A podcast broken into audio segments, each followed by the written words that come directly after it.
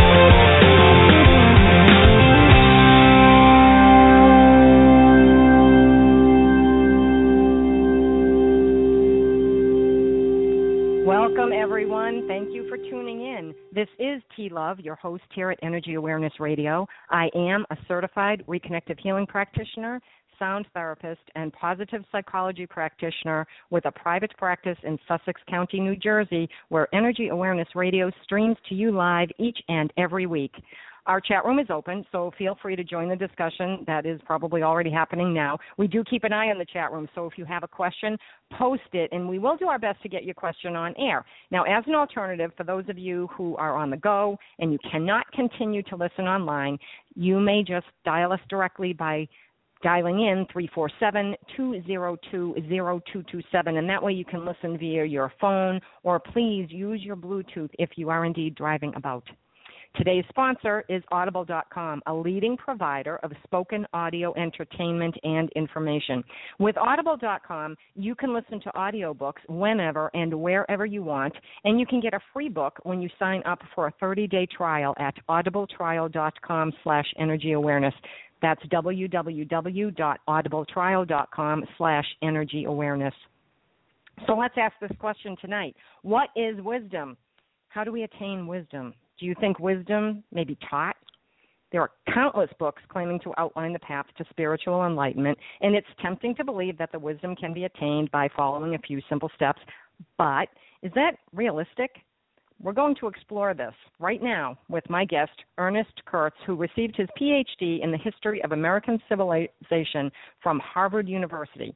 And over his academic career, he's taught American history and the history of religion in America at the University of Georgia and Loyola University of Chicago and served on the faculty of the Rutgers University Summer School of Alcohol Studies and as a lecturer at the University of Chicago School of Social Service Administration the author of Not God, The Authoritative History of Alcoholics Anonymous. Ernie has lectured on the history of spirituality in England, Denmark, Israel, Poland, Russia, and throughout these United States. He is co author with Katherine Ketcham of The Spirituality of Imperfection and their newest collaboration, which is our topic for discussion Experiencing Spirituality Finding Meaning Through Storytelling. And you can learn more about him by visiting his website, www.erniekurtz.com. So that's E R N I E K U R T Z dot com. So write that down so you can check it out after the show. Welcome to the show, Ernie. Thank you so much for joining us. How are you being? Doing fine today, T. Thank you very much for having me. I I am so thrilled because as I was reading your book, and I always ask my guests how they are being, and I have done that for I don't even know how many years, and I was so surprised and pleased to see that you speak about being in your book, and when people ask, you know, how do you do? I always want to respond with, how do I do what? And actually, I have responded with that on occasion, only to be given a very puzzling look, you know. I mean, really, because we do things, but we be, at least to me, and now I know to you as well, and that is how we are in our life, all aspects of life. So, though the question can be, you know, how do you be, is foreign to most people, I do say it, and I absolutely loved reading it in your book. I couldn't believe there was an entire paragraph devoted to it as a footnote on, I think it was like page six or seven or something, I just started laughing because I thought, oh my gosh, this is good. I'm going to love this show because I always say, how are you being? And mm-hmm. people, you know, they're like, how am I being? What does she mean? That is not the right way to say it. And actually, it is. yes, yes, it is. Uh, you are the co-author of this book, Experiencing Spirituality, along with Katherine Ketcham, and you two have co-authored before on the 1992 book, The Spirituality of Imperfection.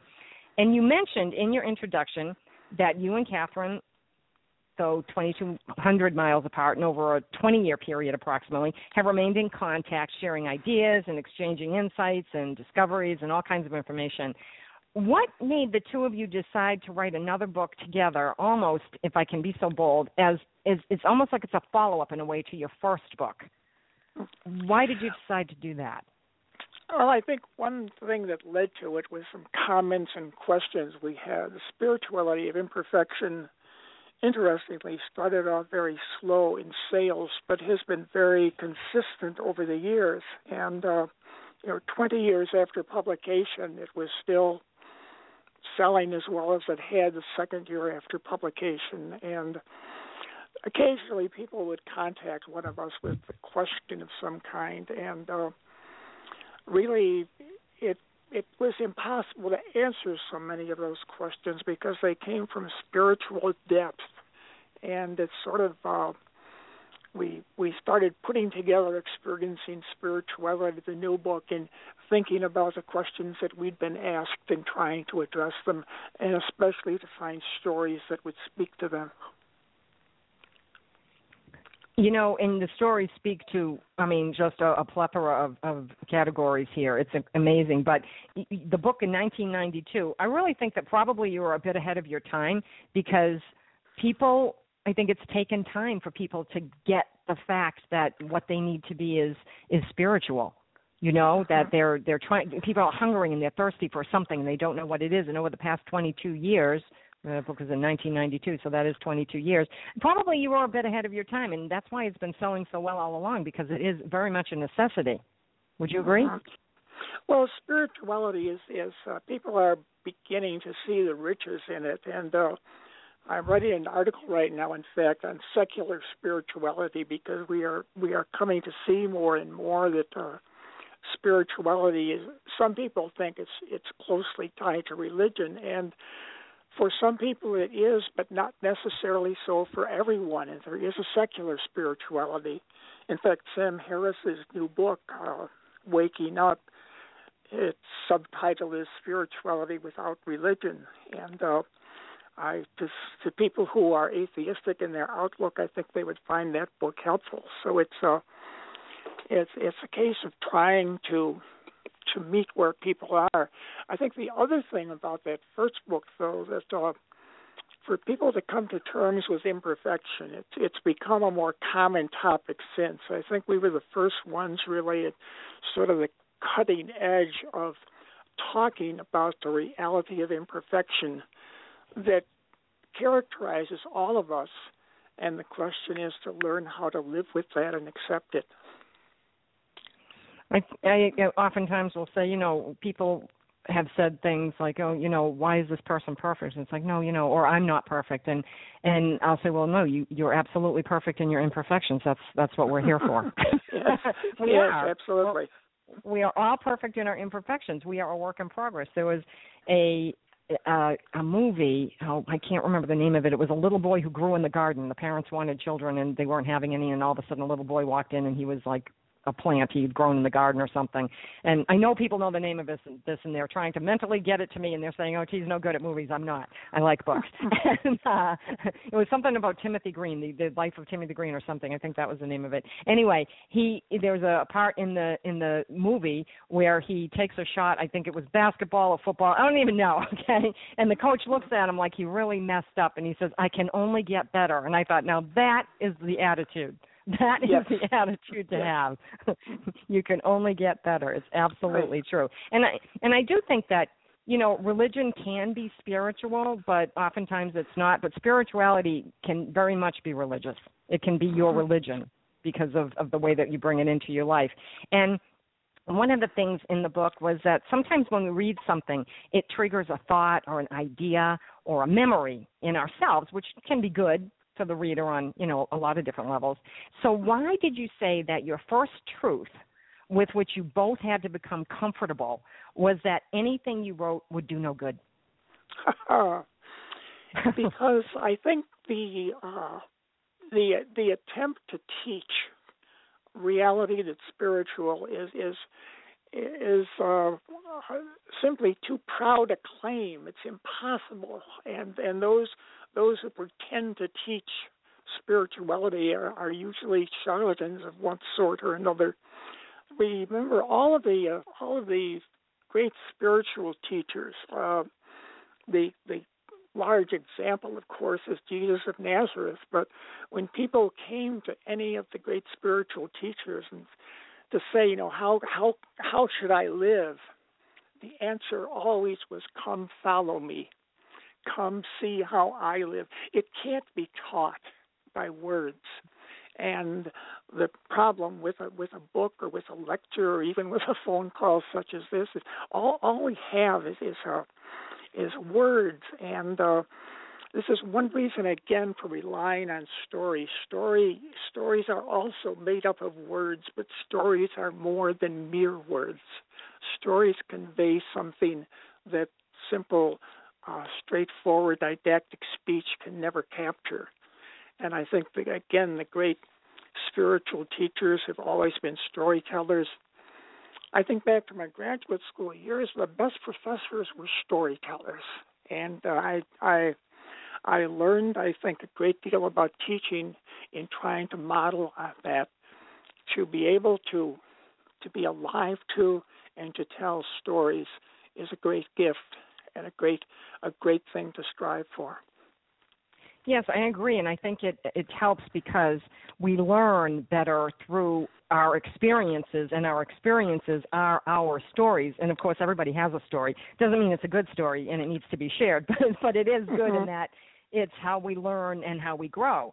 And my truth, my experience, my wisdom is very different from anyone else's, and everyone else's is very different from mine. You know, but the experiences that bring us to our authentic selves, if I can use oh, use that overused phrase, uh, our wisdom or our growth are similar in that we can resonate with the how of it all. We all have similar yet different stories and that's how we grow from our stories and from our understanding other stories because we resonate with them. Mm-hmm. and sometimes we don't we don't get it right away when it's our own story and sometimes we have to see something in someone else in order to see it in ourselves. Does this make sense?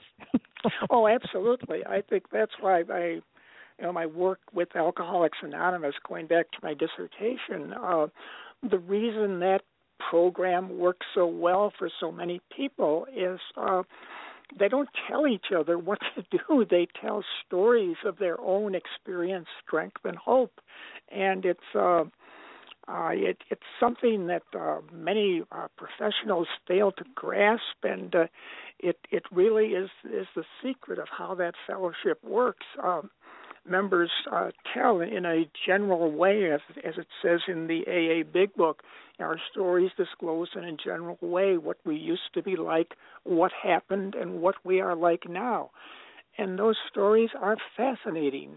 And in identifying with them or finding points where identification is not possible, uh, a real spirituality develops.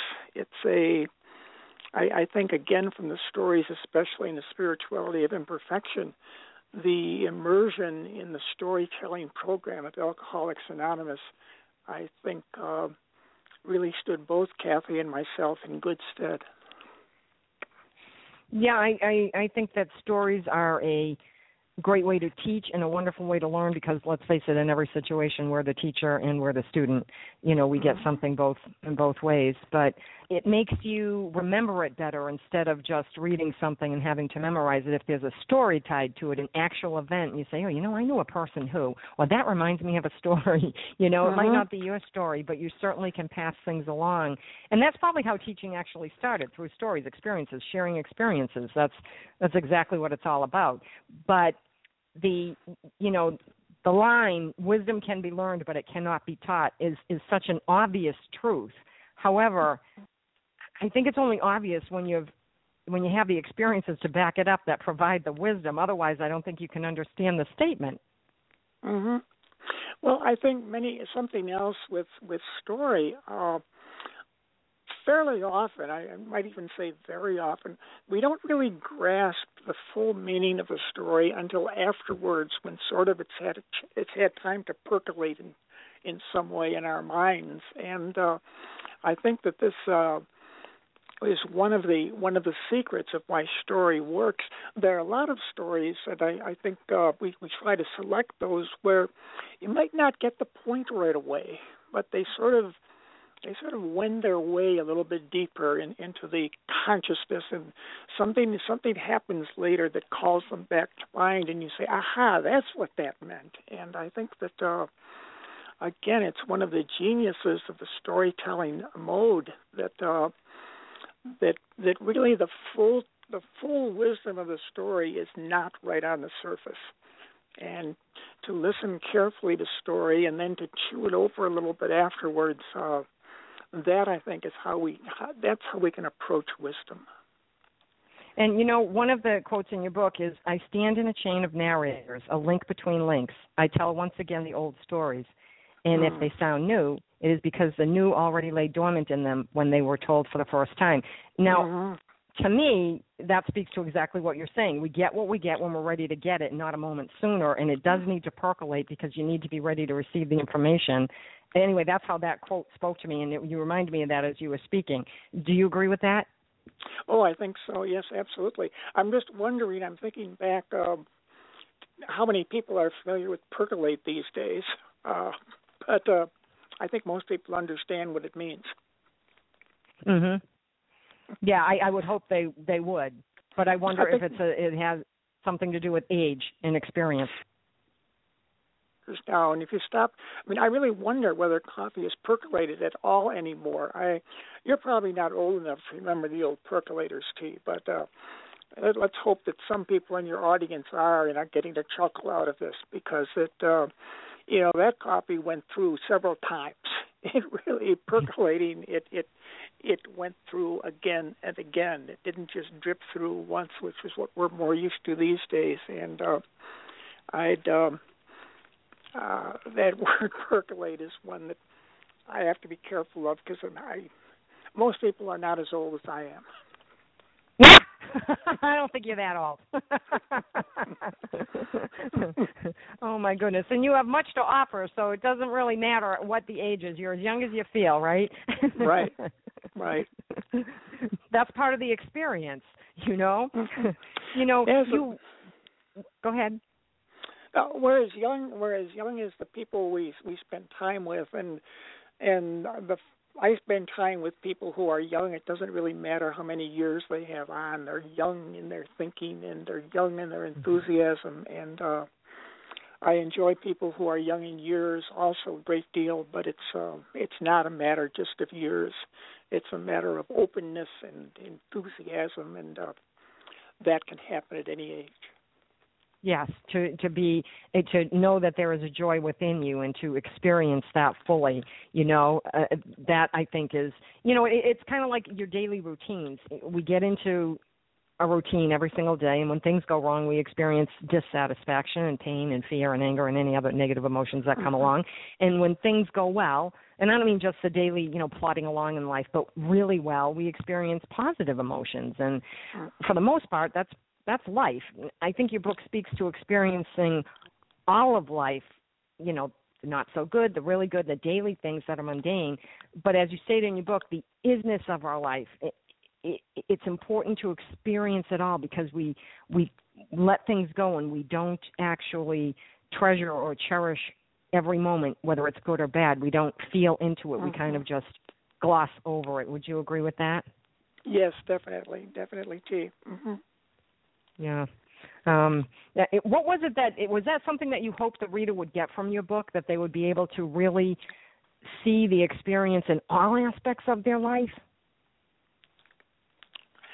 I hope that the, the stories and the multiplying of stories would allow them to to see the stories in their lives. We are surrounded by stories, and partially because we're in, we're in such a hurry, we miss some of them, or we we we don't pay attention to them, and uh, really we are surrounded by stories all the time. The, the people we we pass on the street, you know, someone may have a very thoughtful look on a, on a face, and someone else you can almost see the joy uh, springing up, or watching a couple at a, at an outdoor uh, table sipping coffee. Uh, uh, people are stories, and and to be alert to that, and uh, just the riches in the people we come across. I think that's the. Uh, it is it is such a uh, a gift. Uh, you're in the New York City area, and I I miss. Uh, I've I've not been in Manhattan in some years now, but I love those crowds. We we have crowds here in Ann Arbor downtown at a certain time of day, but it's uh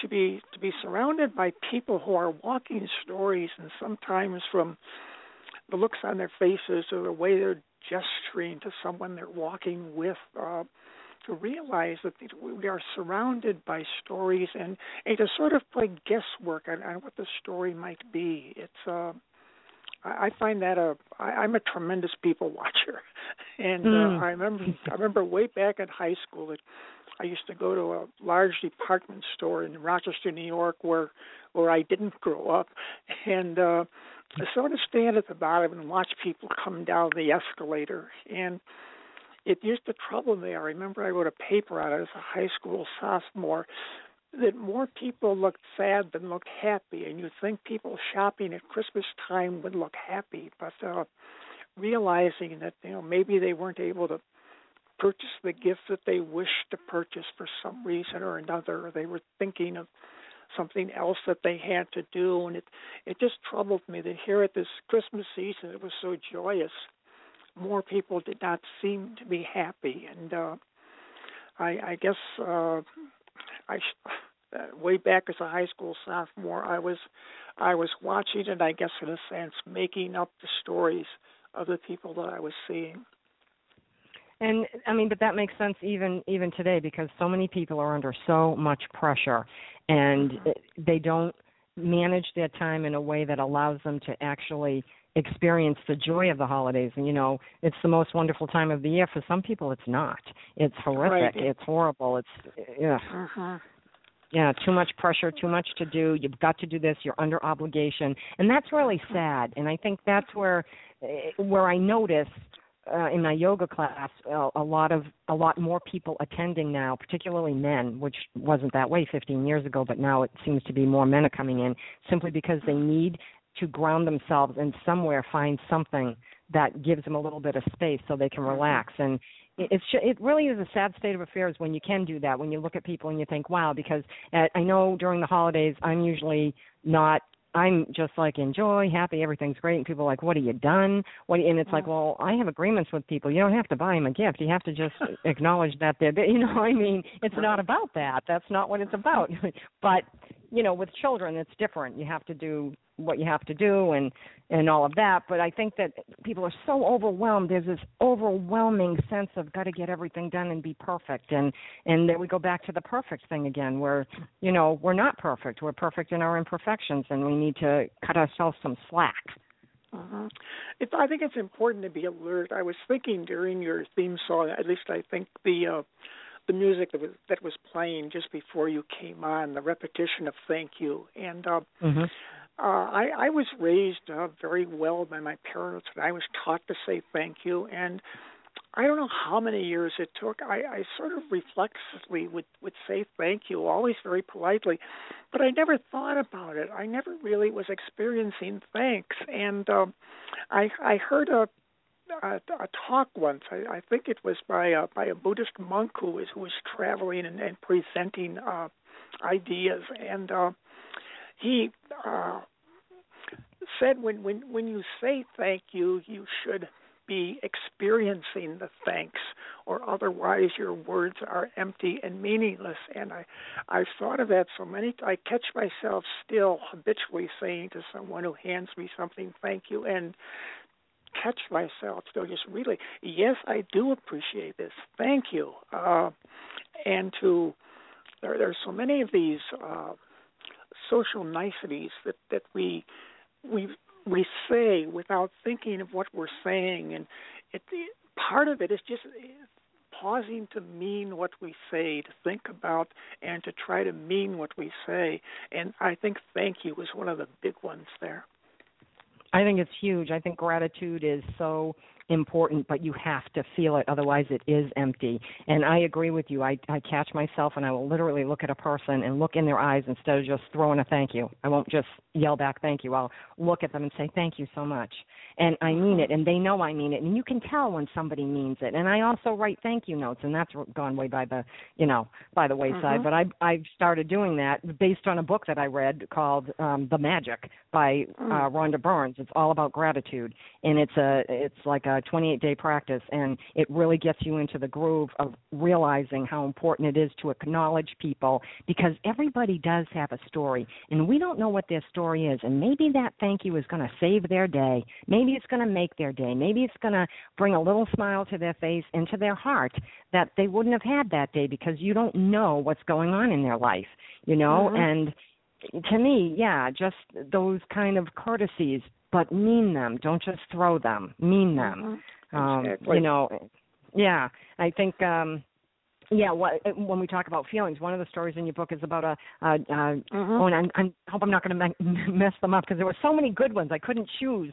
the um, there was a, a, a gentleman who needed to say the Jewish prayers during the middle of the day, and he couldn't remember the prayers, so he threw out the alphabet and said to God, you know, if I just say the alphabet, can you put the words into order? Right. And he went yes. and told the rabbi, and the rabbi said, well, actually, because of that, and your faith in doing that, and your in your feeling toward it, you were probably praying more than you know other people who were just saying the words uh, your prayer was better than mine. Yes, yeah, that's yeah. the exactly. I I forget it. I think it was one of the saints who said that the whole spiritual life can be summed up in one word: gratitude. And yeah, uh, worship. Uh, mm-hmm. It's uh, it, it's uh, there, that's really profound because again, it uh, there's so many opportunities for it if we if we because we say it we toss it off so easily. And just a couple of times a day to realize what we're saying, uh, I I think is a very just it's a very spiritual act. I agree. And in my practice, I'll oftentimes ask people one of the first questions is, Do you maintain a gratitude journal? And they'll kind of laugh, you know, and they'll say, Well, no, I mean, you know, or, or if they come in and say, I have absolutely nothing to be grateful for, and I'll say, Well, gee, you left a home that was heated and had hot water, and you got in a car and you drove here and you're walking. I'd say right there, there's four or five things that I can see you know, mm-hmm. and they'll just kind of look at me and say, "Oh yeah," because we take things for granted, even the air that we breathe, because it's mm-hmm. there and you don't have to think mm-hmm. about it. But when you mm-hmm. really think about it, you can, no matter what's going on in your life, no matter what, no matter what, you can find something to be grateful for. And I know that's mm-hmm. difficult for people to hear when they're going through challenging situations, but it really is true. And that alone lets you a little bit of light and a little bit of love in your heart that allows you to open up more and receive more and get you out of the state that you're in. You know, mm-hmm. um, that's just really important. And I think that's a very spiritual thing to do. I've been maintaining a gratitude journal for I don't know, like 13, 14 years, or I don't know how long. Um, mm-hmm. It's been a long time, and it, it just makes a difference to me. It really changes the tone for the day. It sets the tone for the day and it ends the tone for the day because I do beginning and end of the day, and it just, you know. But oh, that's a great uh, you practice. Know, I, yeah, I, I think it's very mm-hmm. cathartic for people as well. You know. Mm-hmm. So yes. Um, well, let's see. Energy Awareness Radio is happy to be sponsored by Audible.com, a leading provider of spoken digital audio entertainment and information. They have over 150,000 titles to choose from, many of which have been discussed right on this show, including The Big Leap by Gay Hendricks. We've had on Guy Finley for The Courage to Be Free, A Message of Hope from the Angels by Lorna Byrne, and of course Dr. Bernie Siegel. I just love him. He's been here numerous times. All you have to do is search for his name, and you're going to see a number of his books on audible.com. There are so many books available from so many different authors. And the best part is you can listen to audiobooks on any device, including whatever you're hearing us on right now. And if you sign up at our URL, which is audibletrial.com slash energy awareness, you get one free audiobook along with a one month trial of the service. So go ahead and write that down, audibletrial.com slash energy awareness to find the books of interest to you. We truly appreciate all of our listeners and we are really very, very grateful for your support. And I know I say this every week, and I mean it from my heart. We really are grateful for you. So remember, the site is www.audibletrial.com slash energy awareness so that you can get those bonuses when you go online and check that out. You know, uh, Ernie, there are so many people that have experienced things that, or they'll say, this is what happened to me. And one of the gentlemen in your book, Aldous Huxley, really puts it into perspective when he stated that experience is not what happens to a man, it is what a man does with what happens to him. And there's uh-huh. a huge difference. That is, uh-huh. I thought that was a very profound statement. Really likes that one a lot. yes, yes. Well, Huxley was, he had many of those. He was a very wise person.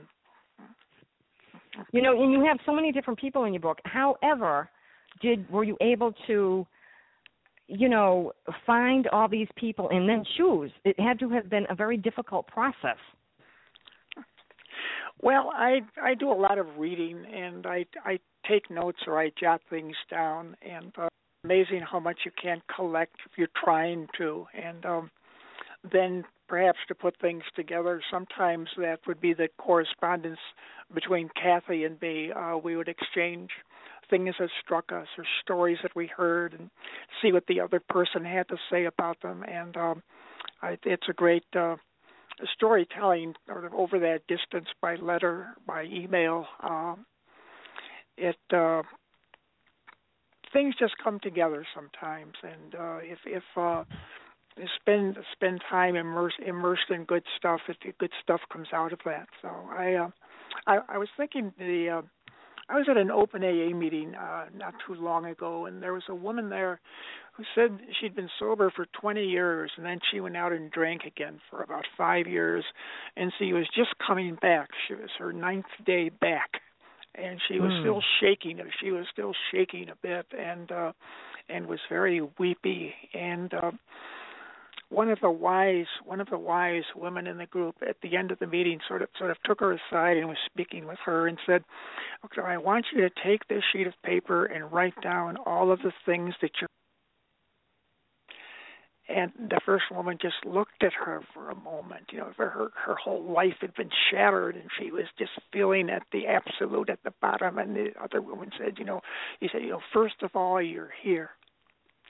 Mm. And um, you know, I I I'm I'm I don't stay around and watch those things. Unfortunately, I'd love to, but that would be mm-hmm. intrusive, and I I don't want to be that kind of person. But I just, as I walked away, I was I just there's just a beauty in that interaction between those two women. As that that first woman just sort of a, a little glow came even as even as the tears were still flowing and uh again that that topic of gratitude and how mm-hmm. important it is, perhaps especially in difficult moments. But it uh, that that little uh, little vignette that I that I saw not too long ago. Uh, those are wonderful experiences to have to come across stories like that. It truly is because all of these things resonate with each and every one of us, and it strikes a chord, an empathy chord, a compassion chord. It, it it brings it all up and allows that emotion, which I think are great emotions to have, because it really opens you up more to love, and. Mm-hmm. You know that's just, or even uh, as, as it stated in your book, grasping is the gift of grace. You know, so when you grasp something, that's the grace that you have. And and uh, Anne Lamott, when she said, uh-huh. I do not at all understand the mystery of grace, only that it meets us where we are, but does not leave us where it found us. How beautiful yes. is that? You know, yes, it's so is, true. She is really a very insightful person. Really, I'd love to meet her in person sometime. Um, I'd, I'd love to hear her speak sometime, but uh, mm. she hasn't been in Ann Arbor, I don't think, recently. well, there are airports you can go to her. yeah, maybe. You know, yeah, maybe. you know, in your book, it's not just something that you read from cover to cover, but it serves well as a resource in the way that it's segmented, as you put it. It's not chapters that lead from one to another. It's segmented right. into various mm-hmm. categories so that you can pick it up and to to seek some wisdom or information about something specific, like listening or forgiveness or community. And mm-hmm. then, as you stated, when taken all together, the segments form a whole, the whole of the mm-hmm. experience of spirituality. So the whole is very gestalt, and then you know you've got the rest of it where you can just take it piece by piece. But it, it, the whole is that much greater than the sum of its parts. It truly is, and and it's mm-hmm. such a ah, it's it, there is so much in it that just opens you up and just allows your heart to feel through all of these stories. Some of them make you laugh. Some of them put a smile on your face. You know, um, the the doctor who went in and then the wife said, "Oh, is um, is he gone? And the husband said, no, I'm still alive. And she said, be quiet. The doctor knows what he's talking about. Yes, yes. mm-hmm. I know some I men who can identify with that. I think. Probably a whole bunch. oh.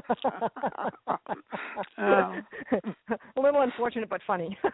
mm-hmm. oh, but there there are so many. Uh, so many things. You know, another part was the holy place where God is made known, the place where human mm. beings discover each other in love.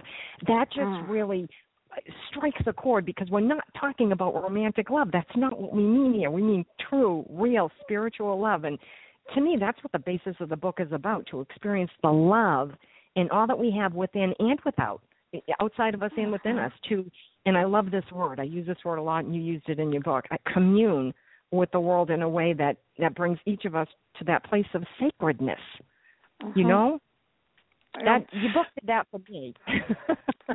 I I think we we find those places. I think also by giving rather than by getting, and uh, mm-hmm. you know we we live under so many pressures um, to get and to have, and and yet. Uh, and we we live in, in our economy really runs runs on greed and envy. That's the way the system works, and it works very well. And I'm I'm not sure we'd want a better uh, a different one, but uh, that has to be uh, somewhat offset on an individual level by people who are givers rather than takers. And uh, mm-hmm.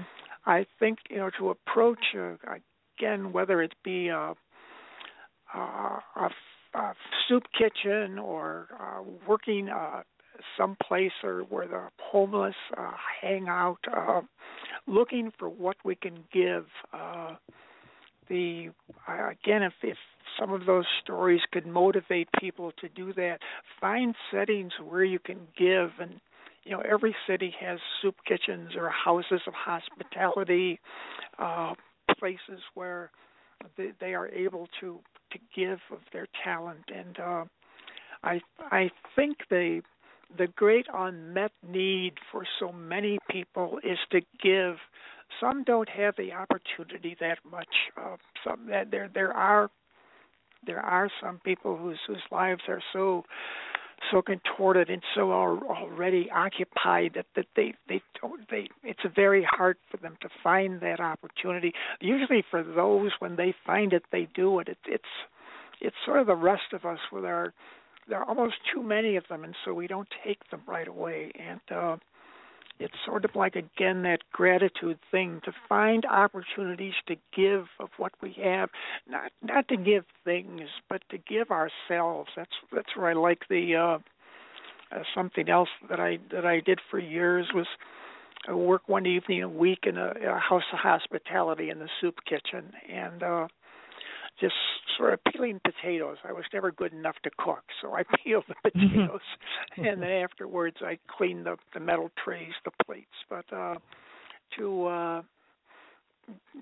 I I think we need that, and there aren't as many of those opportunities as there used to be. I think we have to work on finding them more these days than than we did some years ago. But I'd really encourage that if some of the stories in that book could encourage that. Find places to really give of yourself. I, I agree. I think that because when you give of yourself, you get so much in return. You get so much of what counts, what matters you know, in return. And it, it's just a good feeling to go out and put in a good day's work to help somebody else who's less fortunate, doesn't have what you have. And I think it is sometimes cyclical because in your life when you are starting out and you're working really hard you you know you're trying to raise a family make money get the kids into school ballet classes uh, soccer and all that stuff now you have to pay for colleges and weddings and everything. And a lot of times the volunteers are older because they're done with that and they need things to do. But uh-huh. younger people right now, there's an organization in the area that I'm in. I'm in Sussex County, New Jersey, and an organization called Pass It Along, which truly, I mean, the name is all about doing that. Uh-huh. I went uh-huh. to their awards banquet this past, um, I think it was March or April, and I could not believe when the students got up and they were talking about the scholarships that they had received or the organization itself and how they wanted to come back and be a part of it and to give to others. There was so much gratitude in that room. There was so much uh-huh. love going going on. It was a huge uh-huh. love fest, and Pass It Along is an organization that's all over the country, so people can look it up and, and find one in your area. They're not franchised; it, they're just that name is just popular. But there are so many organizations that really, if you look for it in the schools right now, I think are trying to get the kids more involved in that because I'm seeing the the the children, the little kids, uh, really becoming more helpful, learning to be more helpful and do for other people and get that feeling going instead of just watching the uh-huh. parents working and working and working, you know. And I uh-huh. hear kids saying, "I don't want to be like my parents. I want to spend time doing stuff that that will really make a difference." That's uh-huh. important. And you do this message does come across in your book because the stories are so impactful they're not you know you can laugh you can smile you can cry there are some of them that just really you know it just it tears at your heart uh uh-huh. it, it, it, it's just it's very well written. It's very well uh, put together. It's it's it's something that, and I like the segments so that you can read about different things and and get an idea of what it is you might be going through. But I do think that sometimes the volunteer thing is difficult for people, and that's when if they're feeling bad, they have to remember I can't do it now, but I will. You know, uh-huh. and they know they will, and cut themselves slack for what's going on in their life because I don't think people cut themselves enough slack. Uh huh. Well, I think another thing about that is is that there's a trap there. You can't do it in order to feel good. It doesn't work.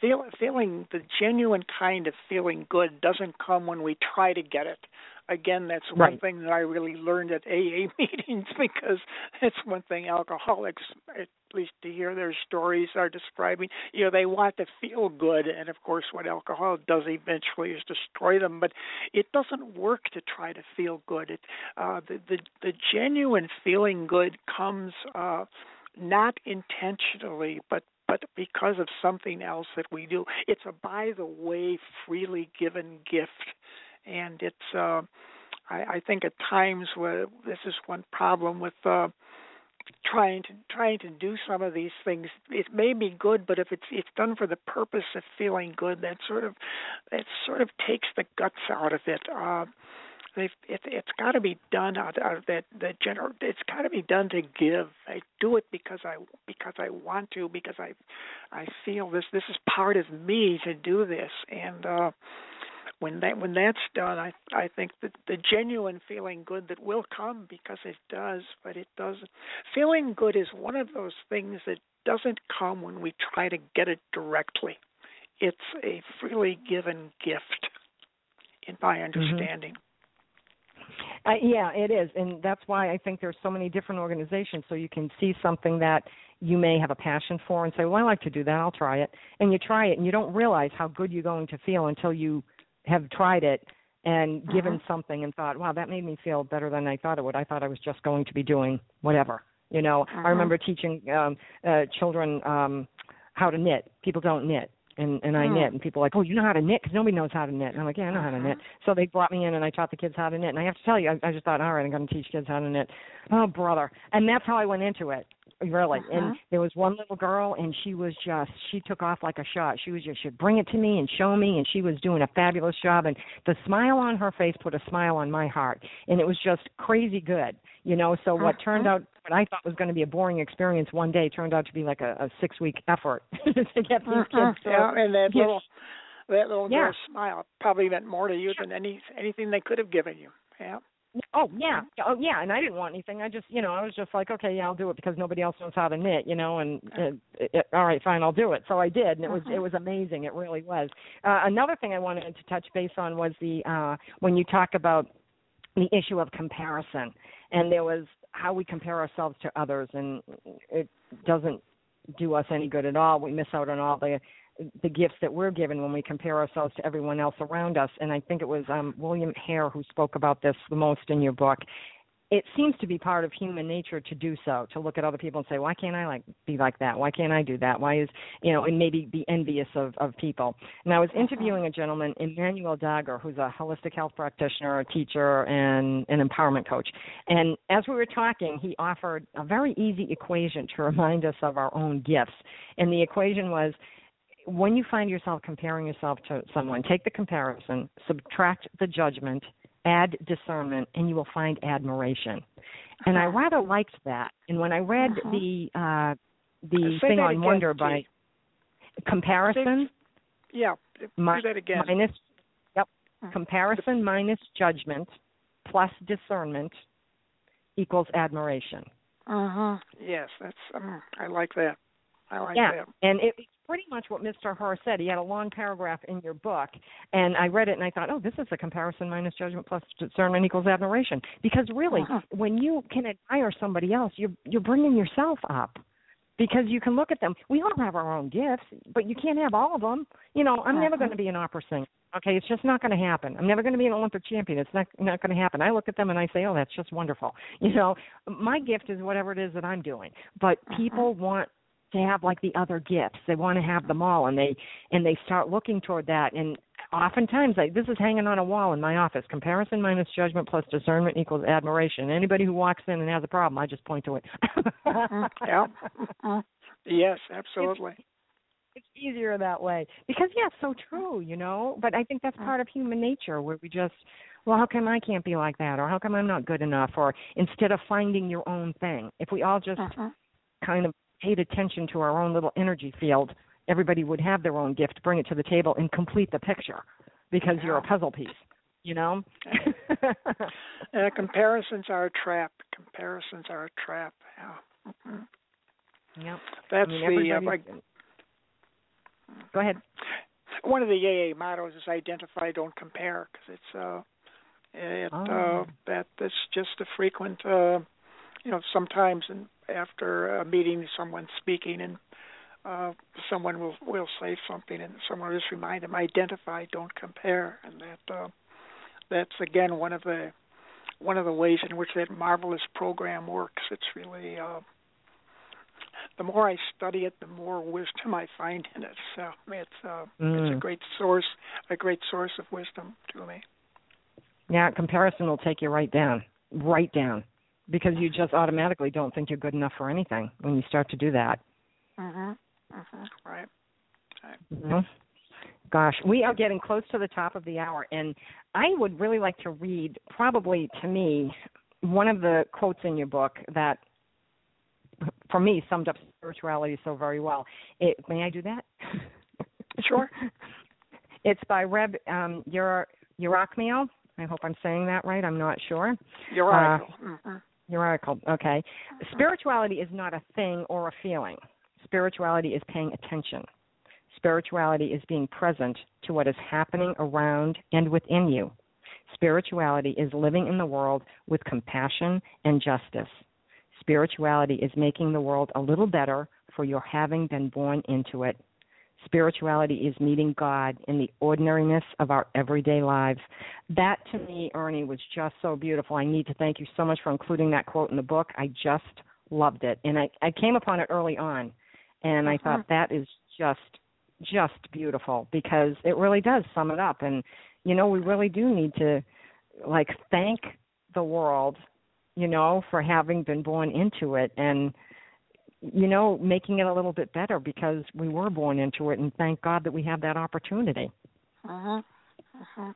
You know that that's really the pen name of a, of a rabbi that he's taken from a from history, and this is a rabbi in New Orleans, and uh, he went through the Katrina thing, and you know New Orleans is not a very great center of Judaism, and uh, what uh, I, I really don't know enough. I'd like to know more about what he did in that situation, but. uh from the few descriptions that I have, the man is a saint. Uh, he, just, uh, and I think you know, that's the kind of person who can come and say something. You know, your instinct for that quotation that that that comes from someone whom, uh, at, at least to the best of my knowledge, is a um, I hate to use that word, but uh, he's holy and uh, Mhm. in the in the full best sense of that word, and there is no other word for it. And uh, so, I'm, I'm thanks for reading it. I, I love that each time I hear it.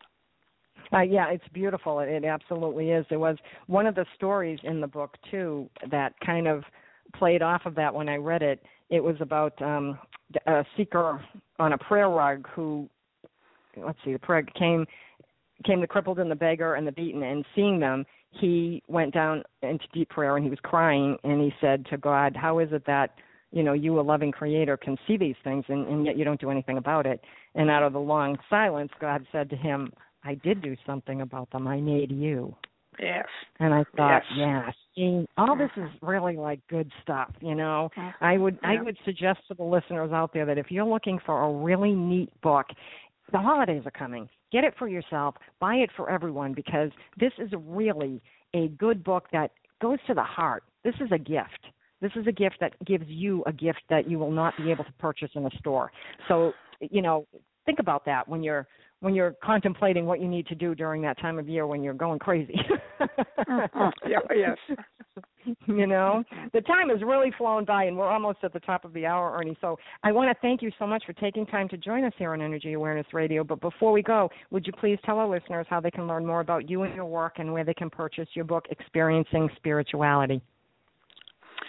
Oh well, I I have a, a website. It's a very thin website, but uh, you gave the URL before. It, it's uh, ErnestKurtz uh, or ErnieKurtz dot com. Either the book also has a website, so ExperiencingSpirituality dot com, and there are uh, there's a blog on that that that takes uh, readings from the other from both of our books. Really, are we put in the blog for commentary. So. Uh, if anyone is interested in that. And I really believe in supporting uh, local doors. I, I know that uh, Mm. Barnes and Noble and, and Amazon uh, are easily available to people online. But if if there's a brick and mortar bookstore uh, near you, uh, I encourage you to support it. Those uh, uh, one of the saddest things in in my life is the fact that there these bookstores are going out of business, and we it's so difficult to find a, a real bookstore now. And uh, again, I, I live in a university town, so we do have a couple here, but. uh if if you can support a brick and mortar store, I encourage you to do that. Otherwise, if you're interested in the book, uh, Barnes and Noble, Amazon online. They're both there. Great. Well, thank you so much, and please thank Katherine as well for being the co-author. You both have done a fabulous job with this book. It's it is really a treasure, you know. So thank you for that. And uh yeah, we'll move on now. So listeners, Thanks, we need you to you're welcome. So, listeners, we need you to spread the word. We know you enjoy what you hear on Energy Awareness Radio, so please share it with your friends. You know, we live in a very challenging and constantly changing world, and that's why I have the guests that I do to keep you apprised so you won't get lost in the dross of life. We need to stay aware so we can navigate easily and live the life we're meant to live productively, healthfully, purposefully. This is where you find the tools to do just that. So send the link for this show that you just listened to to everyone you know and let them have the same opportunity that you just had so they can learn and grow and make the world a better place for all. And on behalf of everyone here at Energy Awareness Radio, I'd like to thank all of our listeners for tuning in. My name is T Love, and I hope you'll be back next week for another great show here at Energy Awareness Radio. For more information about me, please visit my website, quantumwellness.org. You'll find an archive list of past shows, a lineup for upcoming shows, as well as information about other upcoming events I'll be hosting throughout the year, including the upcoming Crystal Singing Bowl concert on October 5th. If you're not in the area or you can't make a concert, you can order my CD Imagine from the site as well. And soon, my second CD, which is The Healing Sounds of Christmas, will be on the site as well as of, I believe, October 1st. So don't forget to follow me on Twitter at NRG Aware Radio. That's at NRG Aware Radio. I am your host, T Love, here at Energy Awareness Radio, intending you and yours a most wonderful week. Remember, living from your heart is quite easy. You need only give thanks to do so. Take care and stay well.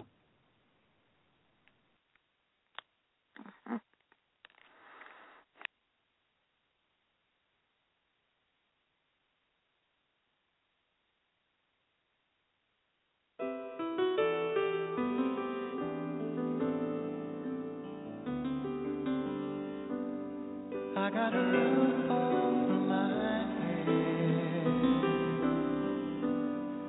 got a roof